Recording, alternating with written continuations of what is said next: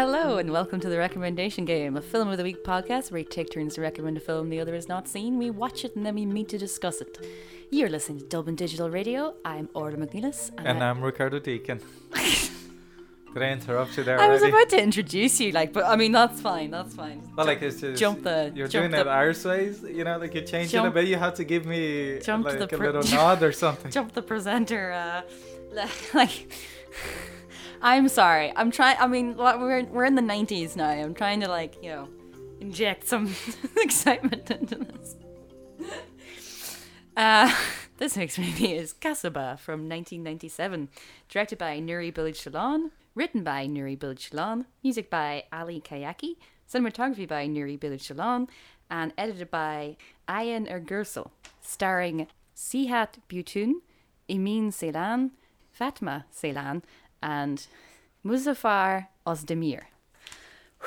And you got the names done there. I did, yeah. Yeah, that's the hard bit. Well done. That's the hard bit. I mean, there's a curve of this podcast. I don't think it's easier. And the synopsis is, in a pastoral town in Turkey, a family goes through changes as the seasons blend into one another. In winter, the daughter and son struggle through lessons at school. Spring comes, and as the frost recedes, the children explore the natural beauty of the terrain that surrounds them. When summer arrives, the siblings have a picnic with their grandmother and grandfather, who relate stories about life during World War I. With autumn comes domestic tranquility. Okay. I mean, okay. Yeah, a strangely poetic... yeah. Synopsis. That was actually kind of like a synopsis, really, wasn't it? That was kind of pleasant. I enjoyed that.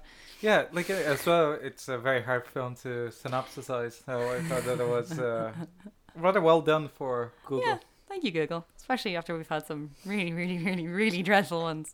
Some bilge. Funny ones. Some bilge, if you will.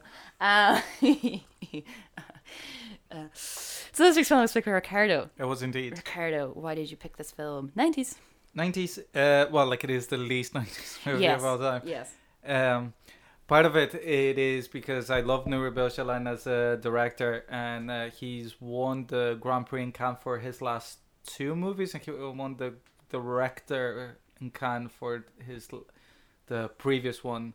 So it's Once Upon a Time in Anatolia, Winter Sleep, and I can't remember what was the last one that he did.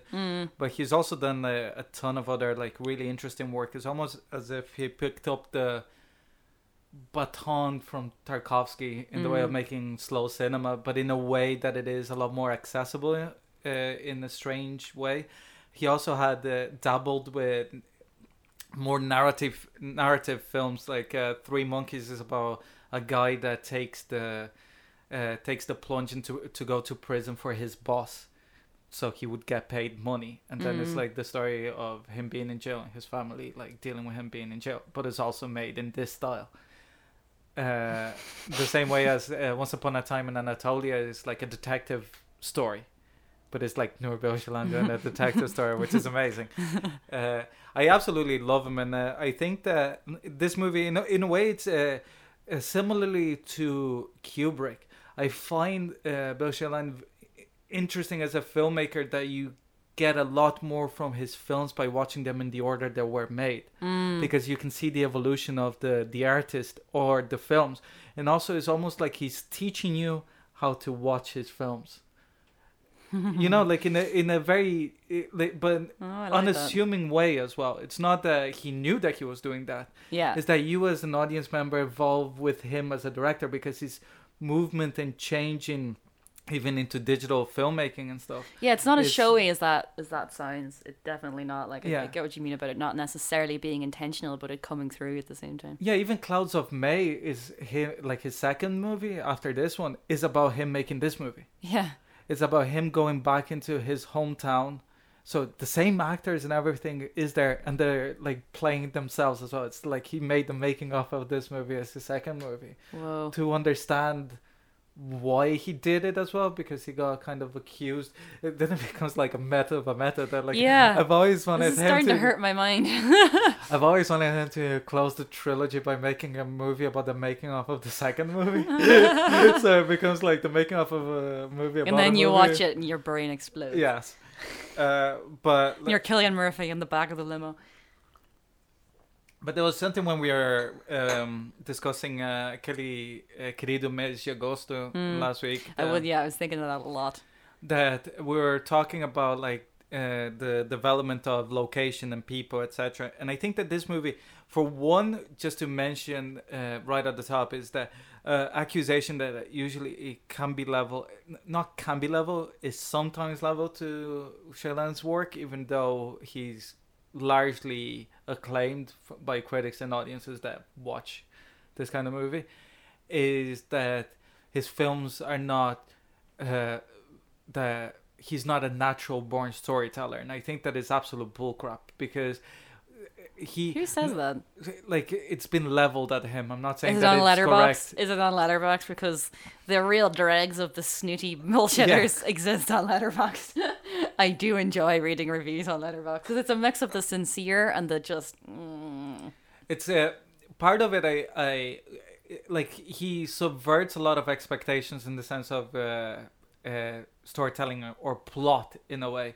But I think he's a natural born storyteller. They, even in this movie, like the scene in the classroom is a masterpiece on storytelling.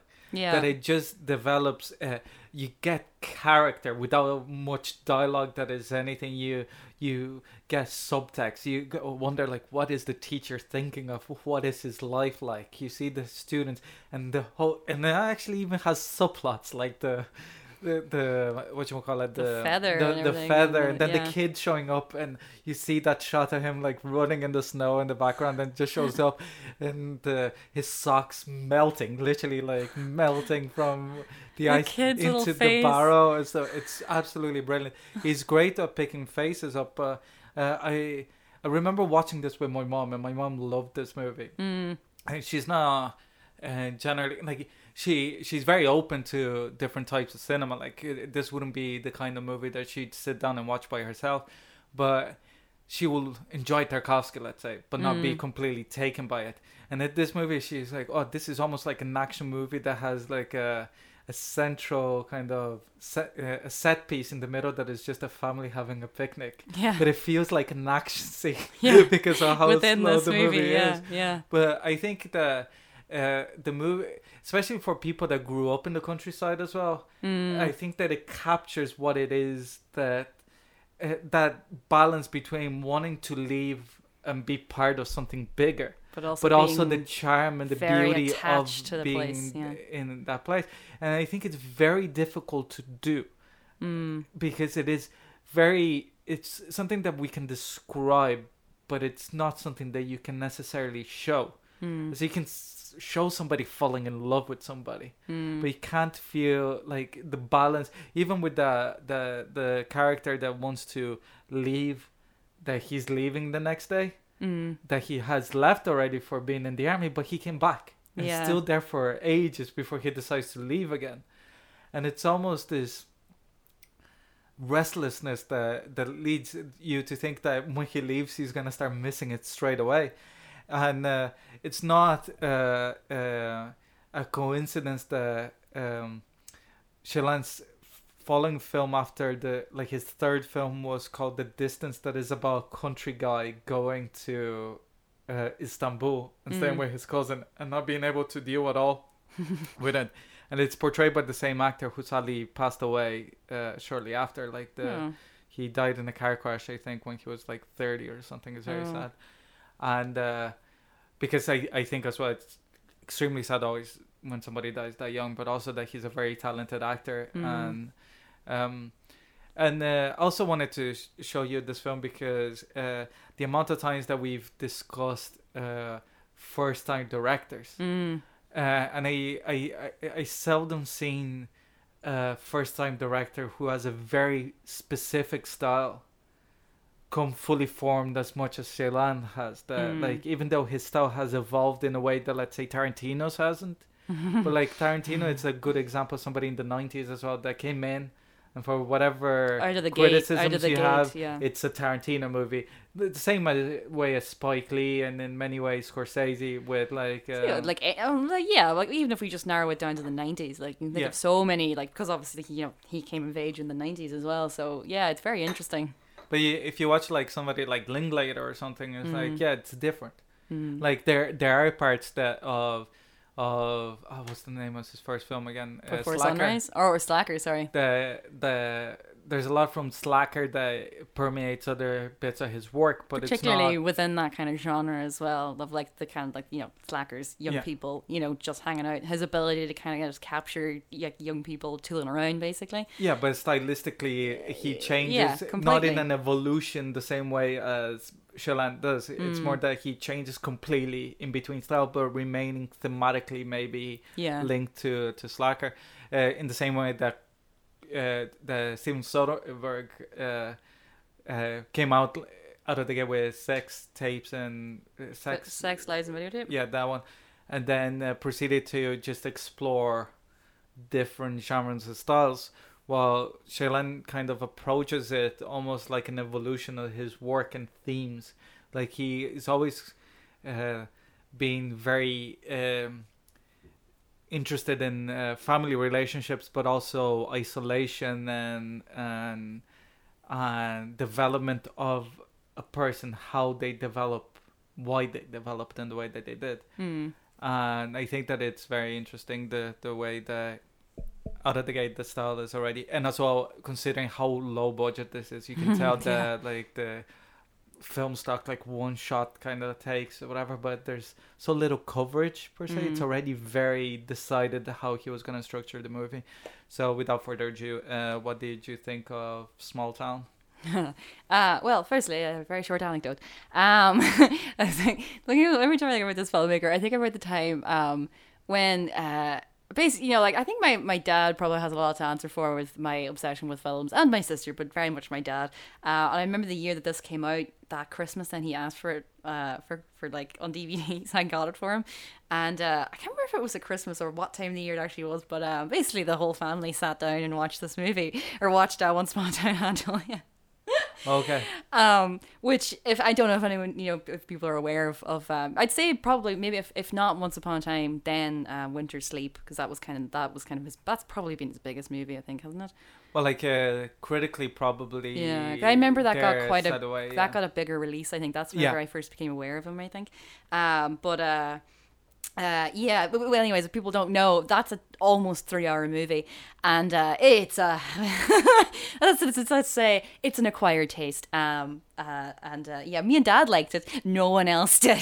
So apologies, particularly to Kira. If I had known exactly what the movie was like, perhaps I wouldn't have agreed that, yes, let's stick this on. But I loved it. I just sat there enthralled after everyone else went to bed, and me and Dad just sat up watching it. But so I was very, very excited to go back. And even though that's the only movie of his I've actually seen, but like it's very, because that movie is just such a... It's just so much in that film, like not just because it's 3 hours long, like it's a real like slow development, gets in under your skin movie. Plus it is a detective movie done by, I'm going to call him Nuri because I feel like I know him. So I was very, very excited to go back to his earlier work, and like especially, you know, you're saying about how many first time movies we've done, and have we done that where we've had a filmmaker where we've gone back and done their first film? No, we haven't. Yeah, like we've done early films, but not first film. Yeah, so this is very interesting. And like this film, like, you know, it's 85 minutes long, and whenever I saw it, I was like, yes, because I was after obviously having seen Once Upon a Time in Anatolia, I was like, oh god, am I gonna be able to fit this in watching it this week? It had like, so this had a lot of pressure on it to deliver, let's say, you know.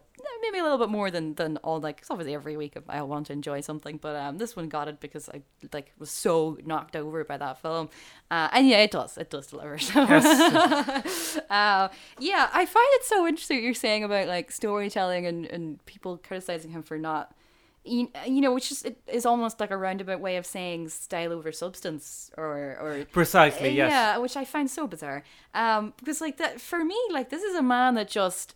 And like Tarkovsky is the same, and you know, or even someone like Kubrick, who they just fundamentally understand cinema, and like most importantly, like the use of time and pacing, and like he's never rushing himself in this film, and like it's 85 minutes, which is so little time.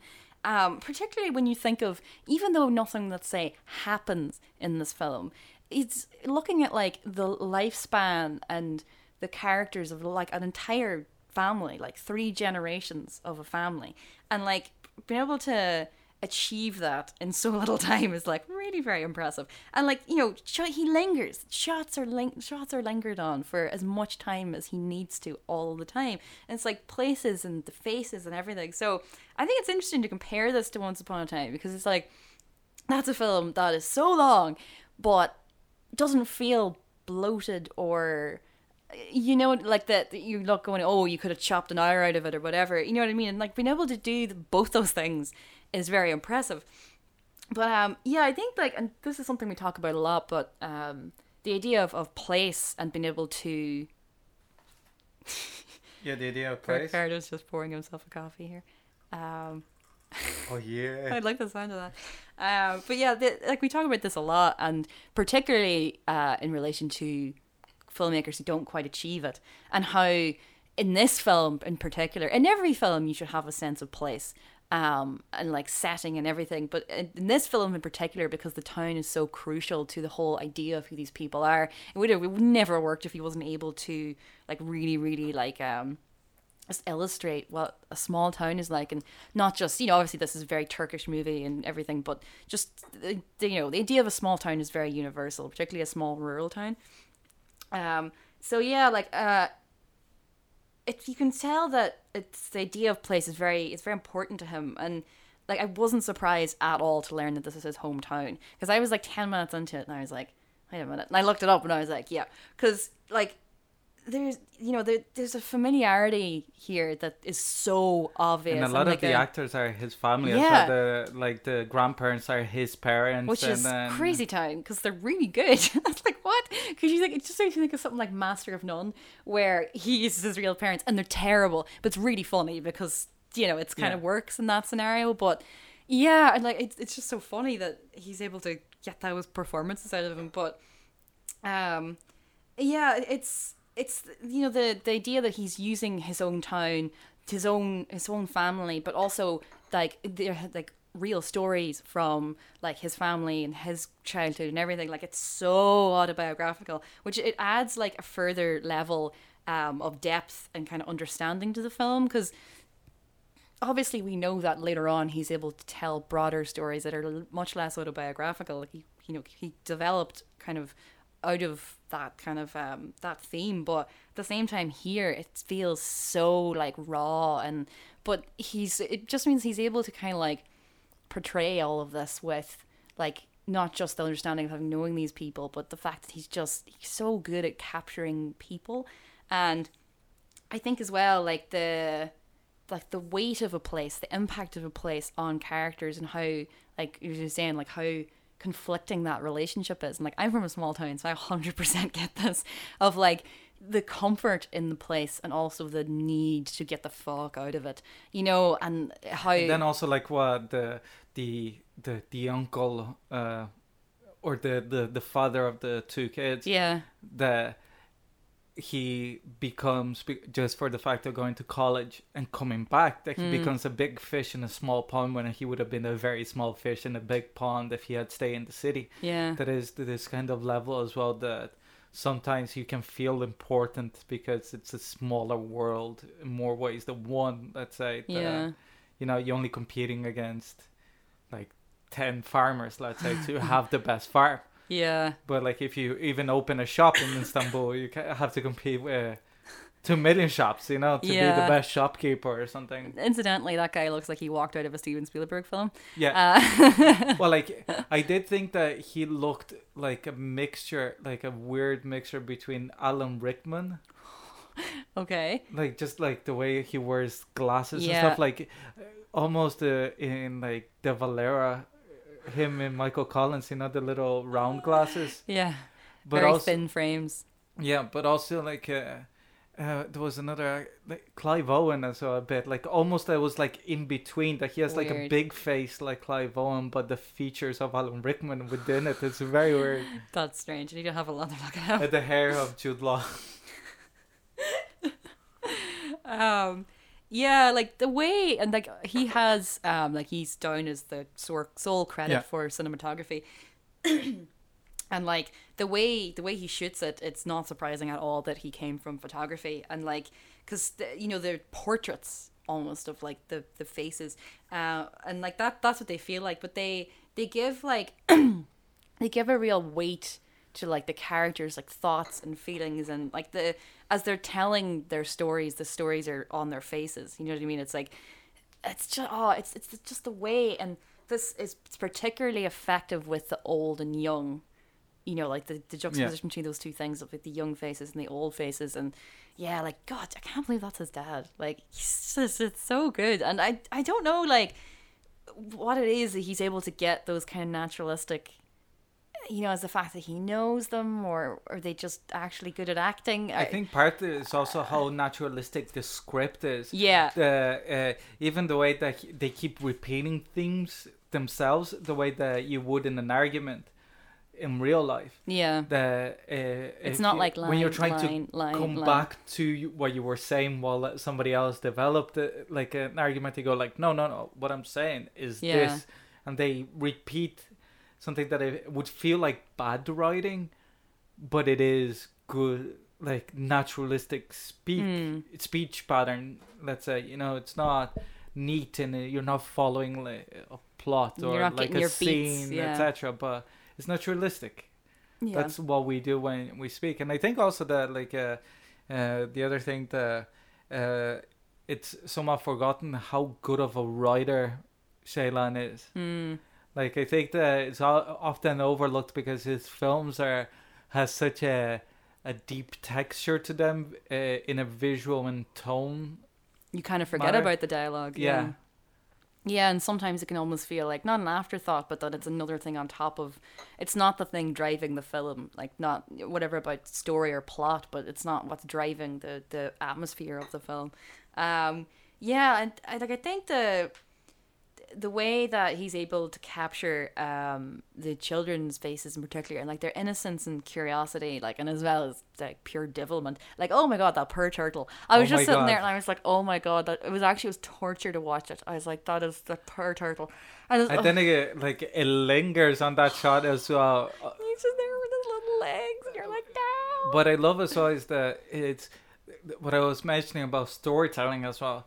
That it cuts every so often to the kid's face, and you see that he's distracted, and you know exactly what he's feeling, the guilt of that he knows nobody will ever find out that he did that. Yeah. But he knows that it was a terrible thing to do. He doesn't really understand it, but he knows, And it's this kind of weird that like the camera is just like following everybody else, and then it cuts back to the kid, like he's just like looking into the distance, and you're like, yeah, you fucked. Yeah, like it made me think so much of Spirit of the Beehive. Yeah. Like, 100%. Like that, and the kind of the constant juxtaposition even with nature as well, and like how important nature is to like a rural community, and how like involved you are in it, and the difference between that and city life. And but yeah, it's the picking plums in the cemetery. I love it's like, should we get some of the plums? Like but I love her as well. Like she has such a like just the way she answers him and everything, and like I do want to say that the dubbing is really bad. Yeah. But you kind of get over it. It's like most things where at the start you're like, oh, and then afterward you're like, I don't really care. Like it's fine. Particularly when well, like it's not A Citizen Above Suspicion level about or fucking just Italian cinema for like up until about 1990, I think. What was the other one? The Conformist. Yeah, that's the one I was thinking of. Yes, no, The Conformist was particularly bad, because at least in A Citizen Above Suspicion, that's just a fucking hilarious movie, anyways. Whereas, you know, like The Conformist is a little bit more kind of like serious. The soundtrack of Citizen. Here comes the wah-wahs. Wah-wah. Here comes the boings. Oh yeah, boing. I love that movie so much. Like, that's the thing, is that like this film. I love it, and I love Giancarlo, whatever his name is, but the boings, good God. Sorry, I just had a flashback to the boings. But yes, continue. Like, this movie made me think of a lot of films, which was always good. But like particularly movies that we've done, because I think this does, you know, there are a lot of comparisons here between with things we've done before, but yeah, just the idea of like of the children and seeing everything from their perspective and like their confusion and boredom as well around like the parents and their stories and the kind of the way they wander around in and out of the conversation and stuff. And I love also the like there are moments that the kids are like, oh, we've heard the story before, pretty much. But the adults are like indulging the granddad because it's his place to be the storyteller in a way. Yeah, we'll listen to your more stories again. I love the whole time that like mommy's just there in the background, just like making things. Yeah, the corn looks so tasty. Like, and also like just the idea of that picnic to celebrate the end of summer is such a nice little such a nice thing. And just sitting there in so the cozy trees. And, you know, it's like something that if you actually did it, I would never be able to do it because I could never sleep like outside in the open air. I feel like that would freak me out so much. But the you know the comfort of it that like you know your parents are there like as a young child and the fire and you know it doesn't feel creepy. It feels very like familiar and cozy.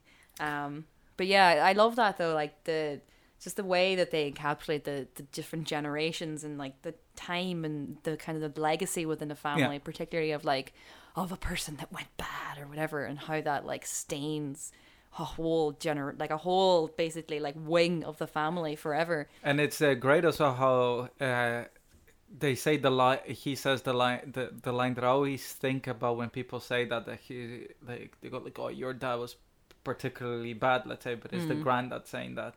It's like you have a bit of your dad. Mm. It's like if you're from that part of the family, it's like yeah, but my dad had a bit of you.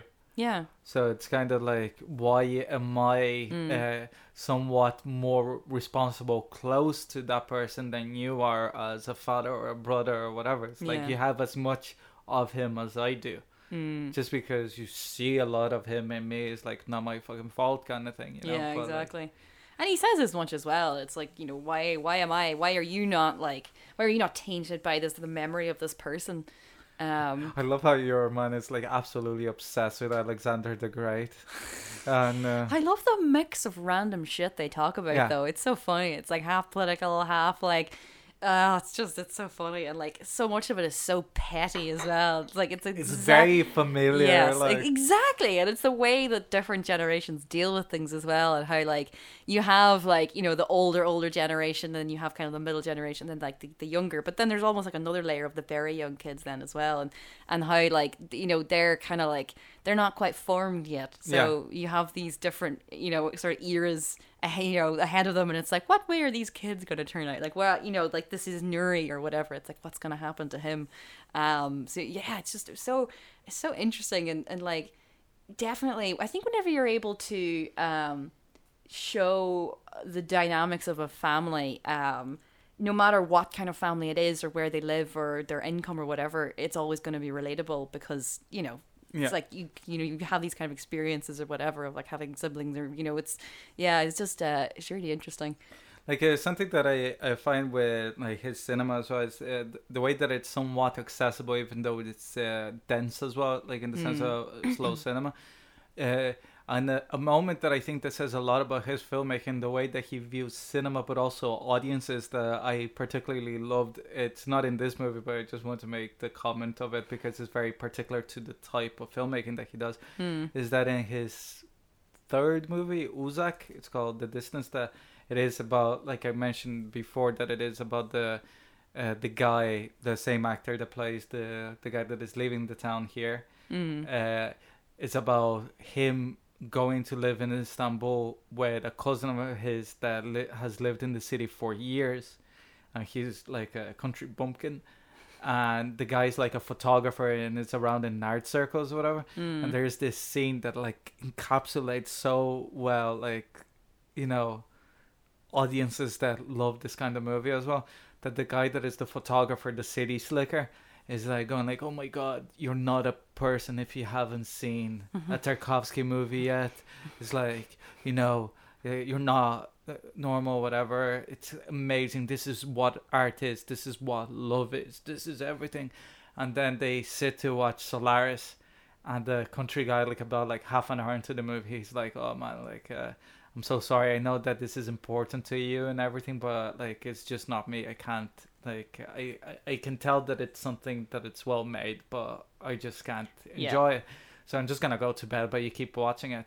He goes to bed, and as soon as he leaves the room, your man takes the tape out and puts some porn on and starts masturbating. And I was like, yes, that is brilliant. That's the thing, is that, like, as slow and serious as these movies are, he's got, like, you can't, like, you can never, like, create and, like, you know, show people that seem real without a certain level of dark humor in there as well. And, like, you definitely see that here.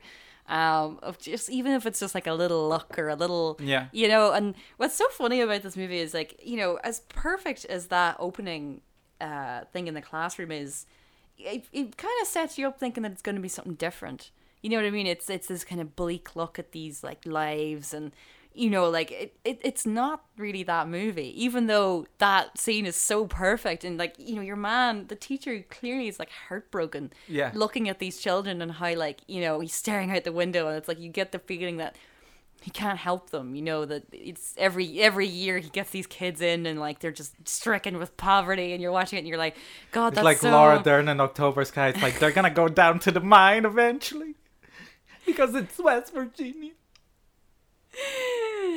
West Virginia. But it's interesting as well about Turkish cinema. It's like how different this is to Mustang, let's say. But they're both dealing with, like, small country kind of.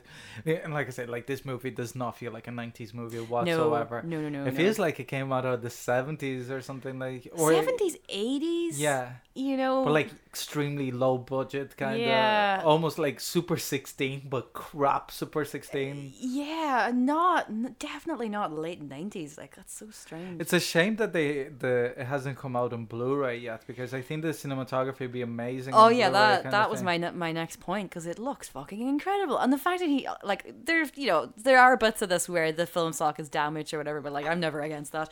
But the fact that he shot this himself, and again, the man was a photographer, so he understands how to frame things. But just so, I mean, like, the whole sequence, like, with the feather and, like, the water dripping and everything, and oh Jesus, and, like, the sound isn't great, but it all feels like a whole piece together. Like, it's just absolutely beautiful, and just the way he shoots faces.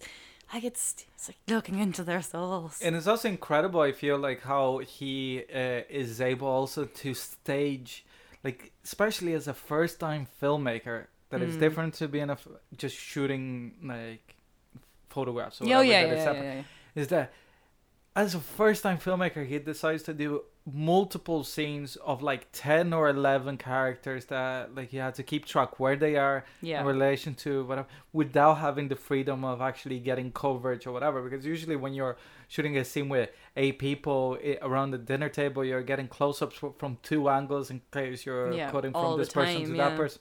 So, like, he must have, like, storyboarded the fuck out of this movie, because it cuts so well together. Or else when just put them there and they were like, right, you can't move. Or his no head, breaks. He was able to, like, absolutely plan it ahead or something. But at the same time, maybe that's the way that they sat. You know what I mean? That, like, there was kind of a way where, like, they used to do this. And the other way, like, you always have, like, seats at a table and people always sit in the same place. Or, like, the way you end up, you go to the sitting room and you all sit down. There's always a way that everyone sits. You know what I mean? It's like that. Because even if I think about, like, my family, whenever we go to watch a movie, there's always kind of, you know, like an order. Yeah, exactly. So it's like that. This is kind of the, maybe not exactly, but they, you know, the fact that, like, the grandfather's here, you know, the way, even the fact that, like, the men are kind of sitting more together. And I had a question for you. Is that, what do you think of the fact that this movie is a period piece that is hidden, that is never called to attention, that it is not 1997, but actually the 70s? Is it supposed to be the 70s? Because I wasn't entirely sure. Well, like, it is, like, it's thereabouts. Because I was trying to count it forward from the grandfather. Because the grandfather was 15 when Turkey joined the First World War. So that's it. Turkey joined the First World War in 1915, not 1914. That was... before the Turkey joined 1915. Necessary information. So he was 15 in 1915, so he's like acknowledged around his 70s or something in the movie. So I just presume, considering that it's like, even if I give him a lot, like more than 70, which he doesn't look it, but let's say 77, late 70s. Yeah. It'd still be the 70s because he would have been born in 1900. And it's like, I always found it interesting that it really doesn't call attention to the fact. And also I think it's a statement to the fact of how little Turkey has changed in the countryside. Even whenever you compare it to something like Mustang, which is obviously a very different movie and very different style and stuff, but, you know, like a real looseness to that film. But it's not a million miles away, even, you know, like when you look at the people and... Yeah. You know what I mean? Which is fascinating. And obviously, like, Turkey's quite a big country as well. Yeah. But the real difference between urban and rural is like crazy still. But yeah, no, like the idea of the period piece is like, what I like about this is how you're, you know, the sort of the moving back and forward as well, like, you know, through time, you know, into like memories and stuff is like, it's done so fluidly that you're not always sure where you are. And then whenever you finally get to, say, like a kind of a solid section, like when they're sitting around the fire, that kind of becomes a kind of an anchor with everything else around it. But I think what it gives it is, because at the start I was kind of like, okay, when are we? You know, and then I stopped caring about it. And I think that's what's sort of interesting about it is it's not as important because it means that it could be at any time.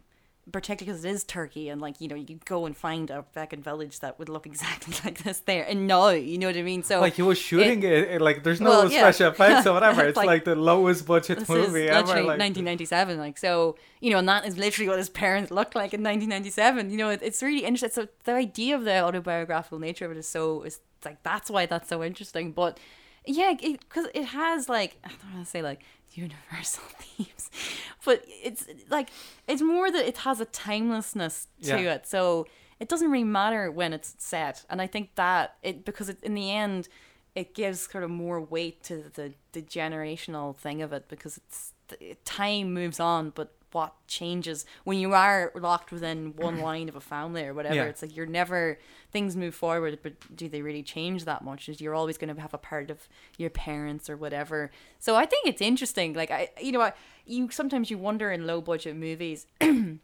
how much is intentional and how much is, well, they just didn't have money. You know what I mean? So like, if he'd had more money, would he have added in cars and, you know what I mean? Like, what would he have done other than... I doubt it, because if I remember correctly from the making of, is that he developed the idea the same way, like, because he knew that he didn't have the budget. So it's almost that the idea was born from his limitations. Yeah. And that if he had the budget, he wouldn't have come up with the idea. Yeah. So it would never have been that film, because it does feel more like that, like rather than just him trying to like sneak around. Yeah.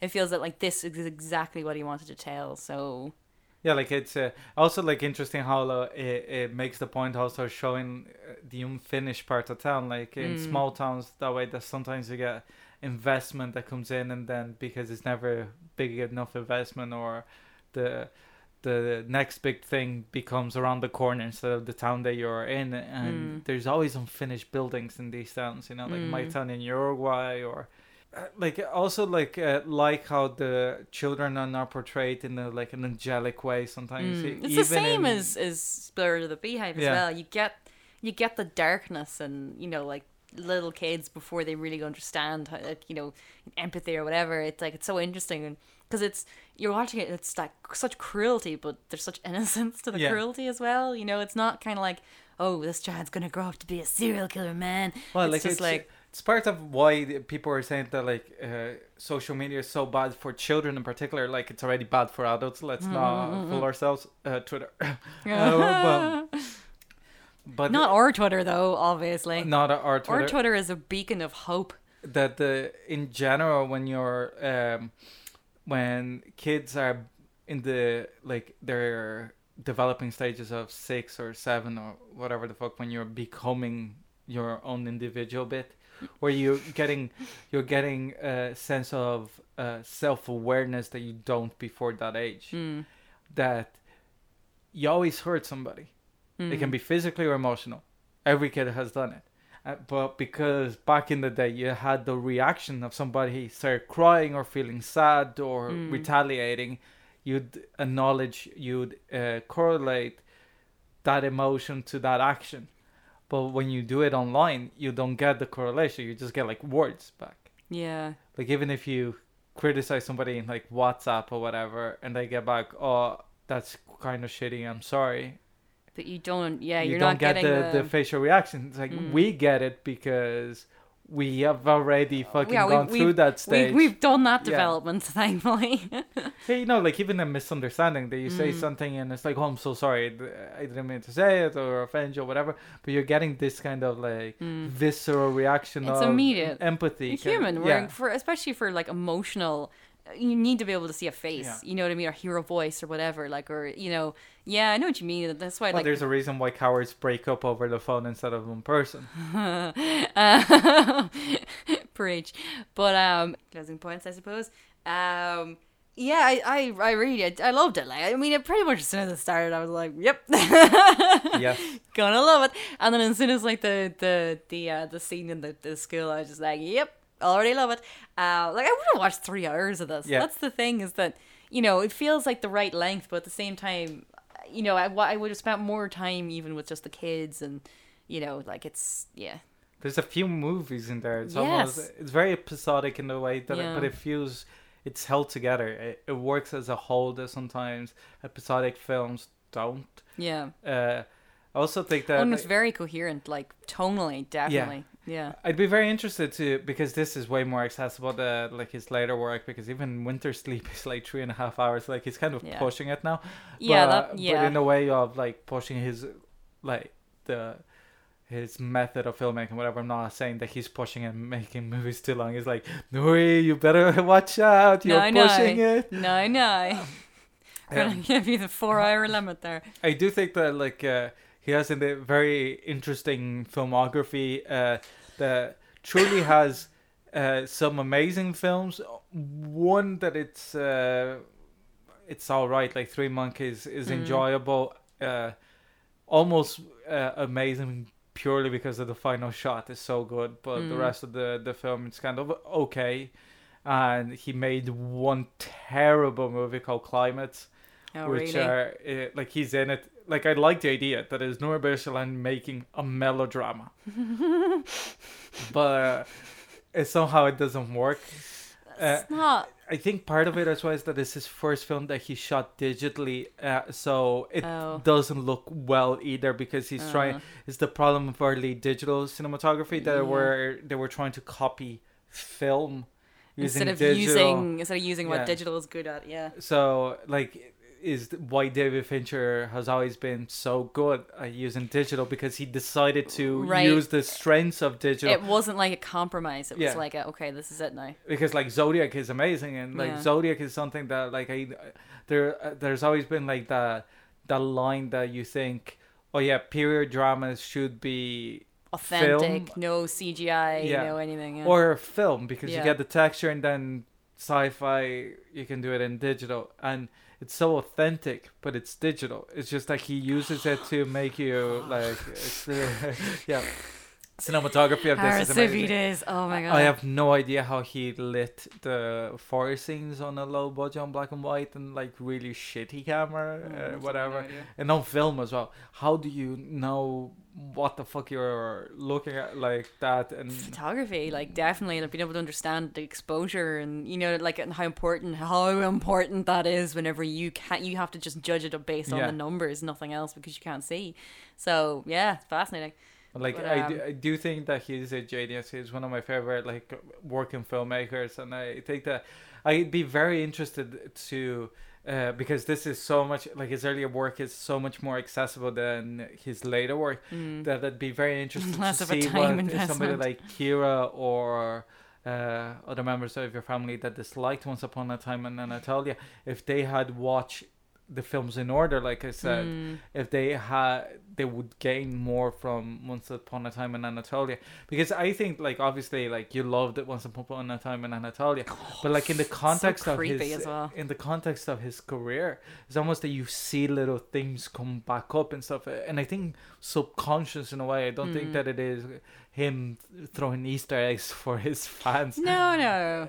But I think, like this is not fucking like Josh Whedon joint. Oh my god! I like literally whenever I eventually get around to making a zine, which, you know, Babes of Silent Cinema being one section, I'm definitely gonna have like Easter eggs with Nuri, like in a Josh Whedon like Marvel magazine kind of water way. Everywhere. Spit take.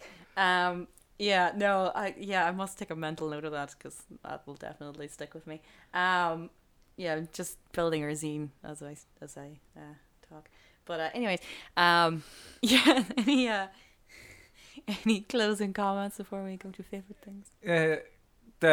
Number one, I'm very glad that you enjoyed this movie because it's something that I really loved. It's something I saw that it was kind of a gateway drug for me because it was something that I watched in first year in college, and it was very different to the type of film that I would have watched before entering college. It was when I started to spread out. I would have had watched like a lot of art house American and British cinema, but not to the extent of something like Tarkovsky or like Ceylan or even like Truffaut or Zilowski or like all these great directors that are rightly held up in a uncertain regard, as they would say. That I felt that this was kind of also a film that it's, because it is 85 minutes, but also so accessible because of its universal themes, that it makes that type of cinema so much less frightening.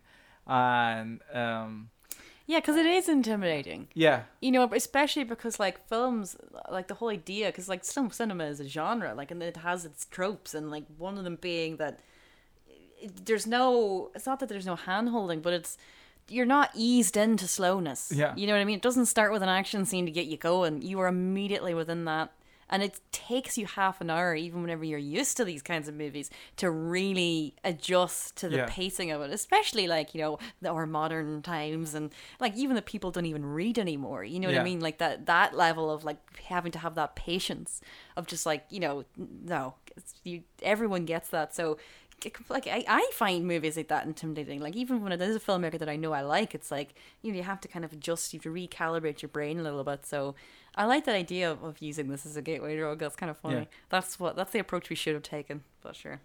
Well, like you wouldn't have known. Exactly. Yeah. Well, on that note, what was your favorite thing? I think it's the tone of the movie, like, and also within that is that feeling that I mentioned about being from a small town. Like, I've lived in Dublin for the last 15 years or so, I haven't had the experience of being an adult or making the adult decision the same way that you did, of like coming to Dublin to study or to live or and never leaving. Is that idea of leaving your hometown, like the desire of leaving, but at the same time that somehow that place has molded you in ways that you don't even understand. Yeah. And how much of your person and how you see yourself is within the context of the place that you are from. Yeah. That you make sense there, but sometimes you don't make sense in other places. Yeah. And I think that it's like the resonance of between person, and there is something that I remember in the Narrow Road to the Deep North. Mm.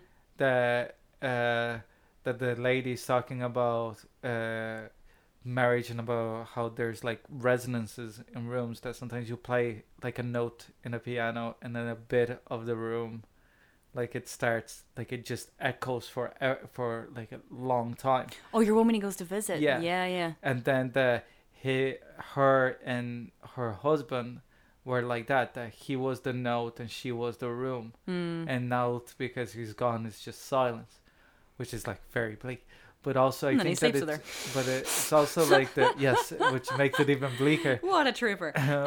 But I think that also comes with places. Yeah. That sometimes it's like if you in the place is the room and you're the note, and when you go to another room, you don't resonate in that room. Yeah. If that makes sense. No, I completely understand what you mean, yeah. Yeah, like the idea of like, you know, sort of watching, almost like watching your past self in places and how whenever you come back, it's the same but different. And I completely get that. Especially like when I think of like my home house and stuff and how it's different, but at the same time, no, it's not. Yeah. You know what I mean? Like it still has that feeling of like what it was back then, which is why sometimes it feels so claustrophobic.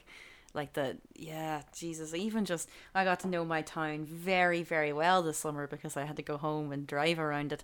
And it's so funny. And I just, you know, every so often I'd see like two young teenagers walking along, and I just think of me and Eileen like walking like, you know, sneaking beers and whatever, like, and but like, you know, and us walking around and like how it felt as if the whole world was outside this place and that we were stuck in this prison of Pancrana, you know, like so outraged that we were made to live there, as if everyone else in the world, everyone else our age was having this great time and we were just locked in with these hicks who didn't understand, you know.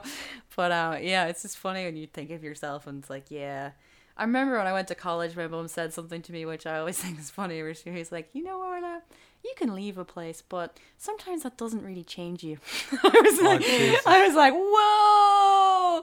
I think her point being that, you know. You're a bitch. Yeah. But no. I'm joking. No, like, obviously, she didn't. It was more that she was like, you know, if you don't deal with things and you just leave, then, you know, it was because it, like, it's a terrible young person. I was just thinking of those being her final words while you're getting on the bus. And so much shade there. Like, no, just as they were driving off after they left me in that house, before I then went out and went to Coppers, or tried to go to Coppers for the one and only time in my entire life. It was not my idea. It was the crazy people I lived with, but and didn't get in, sadly. Not sadly. Like that was what she said to me before she got into the car and drove off. Literally, no, she told me this like weeks before I left. Oh, okay, I thought that she like slammed the door and your dad just like. Will spin his way and like all the way back to Donegal. Yeah, giving his middle finger to Croke Park as well. Fuck you to Dubs. You're goddamn right. No. What was your favorite thing? Sorry. Probably the cinematography, because it is like, yeah, you just like how did you achieve some of that? And I think the word for it is tasty. It is tasty. Hold on, I wonder if I actually, because I definitely wrote tasty about something, about some of the movies over the last one where I was like, oh yeah, tasty. And it is though, it's just, it's so rich, and there's just every frame is like, for fuck's sake, I hate people who are that good, you know. Yeah. And you're like, especially in black and white as well, like in black and white in the 90s, like this could have looked so naff and like, you know, student movie and everything, and it really doesn't, it feels so controlled and you're like, I hate him. But first though, I know, but like not in a cryptic way either, because even if you think of something like, you know, obviously we've done some first films that are just outrageous with the genius, you know, like something like Primer or whatever. You know, like there's very audacious, and it's not that this movie isn't ambitious, but it's just, I don't know, there's something so natural about it that makes me hate him. Well, it's ambitiously small. Like, you know how like so many first-time directors, like, I need to show the world how good I am as a director. He is like, I just want to tell a small story about small people in a small town. Deal in a small way. Yeah. And like, just because of the quality of it, just rose above the noise. And like, obviously, he's built a very accomplished career since. But it's kind of weird that like he was 30-something. Like, this is 20 years old. He's 59 now. So he was 39 when he made this. So it's kind of like already... It has that distance already from it, like from that youth that he's trying to portray there. It feels he's like closer that, to the age of the grandparents than he is to the kids or the other one. So I think that he's really good at giving the balance across the board. Like that everybody seems to be speaking sense, but conflicting against each other. So you're like, I don't know who I'd agree with. Yeah, like, at certain points you agree with different people. Yeah. What was your least favorite thing?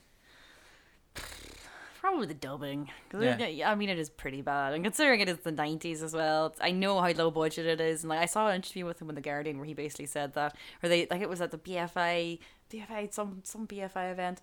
And they showed a clip from this, and he was just like, "Oh God, I haven't seen that in 10 years," because like it's kind of like watching my movies. And he's like, "It's almost painful because the dubbing is so bad."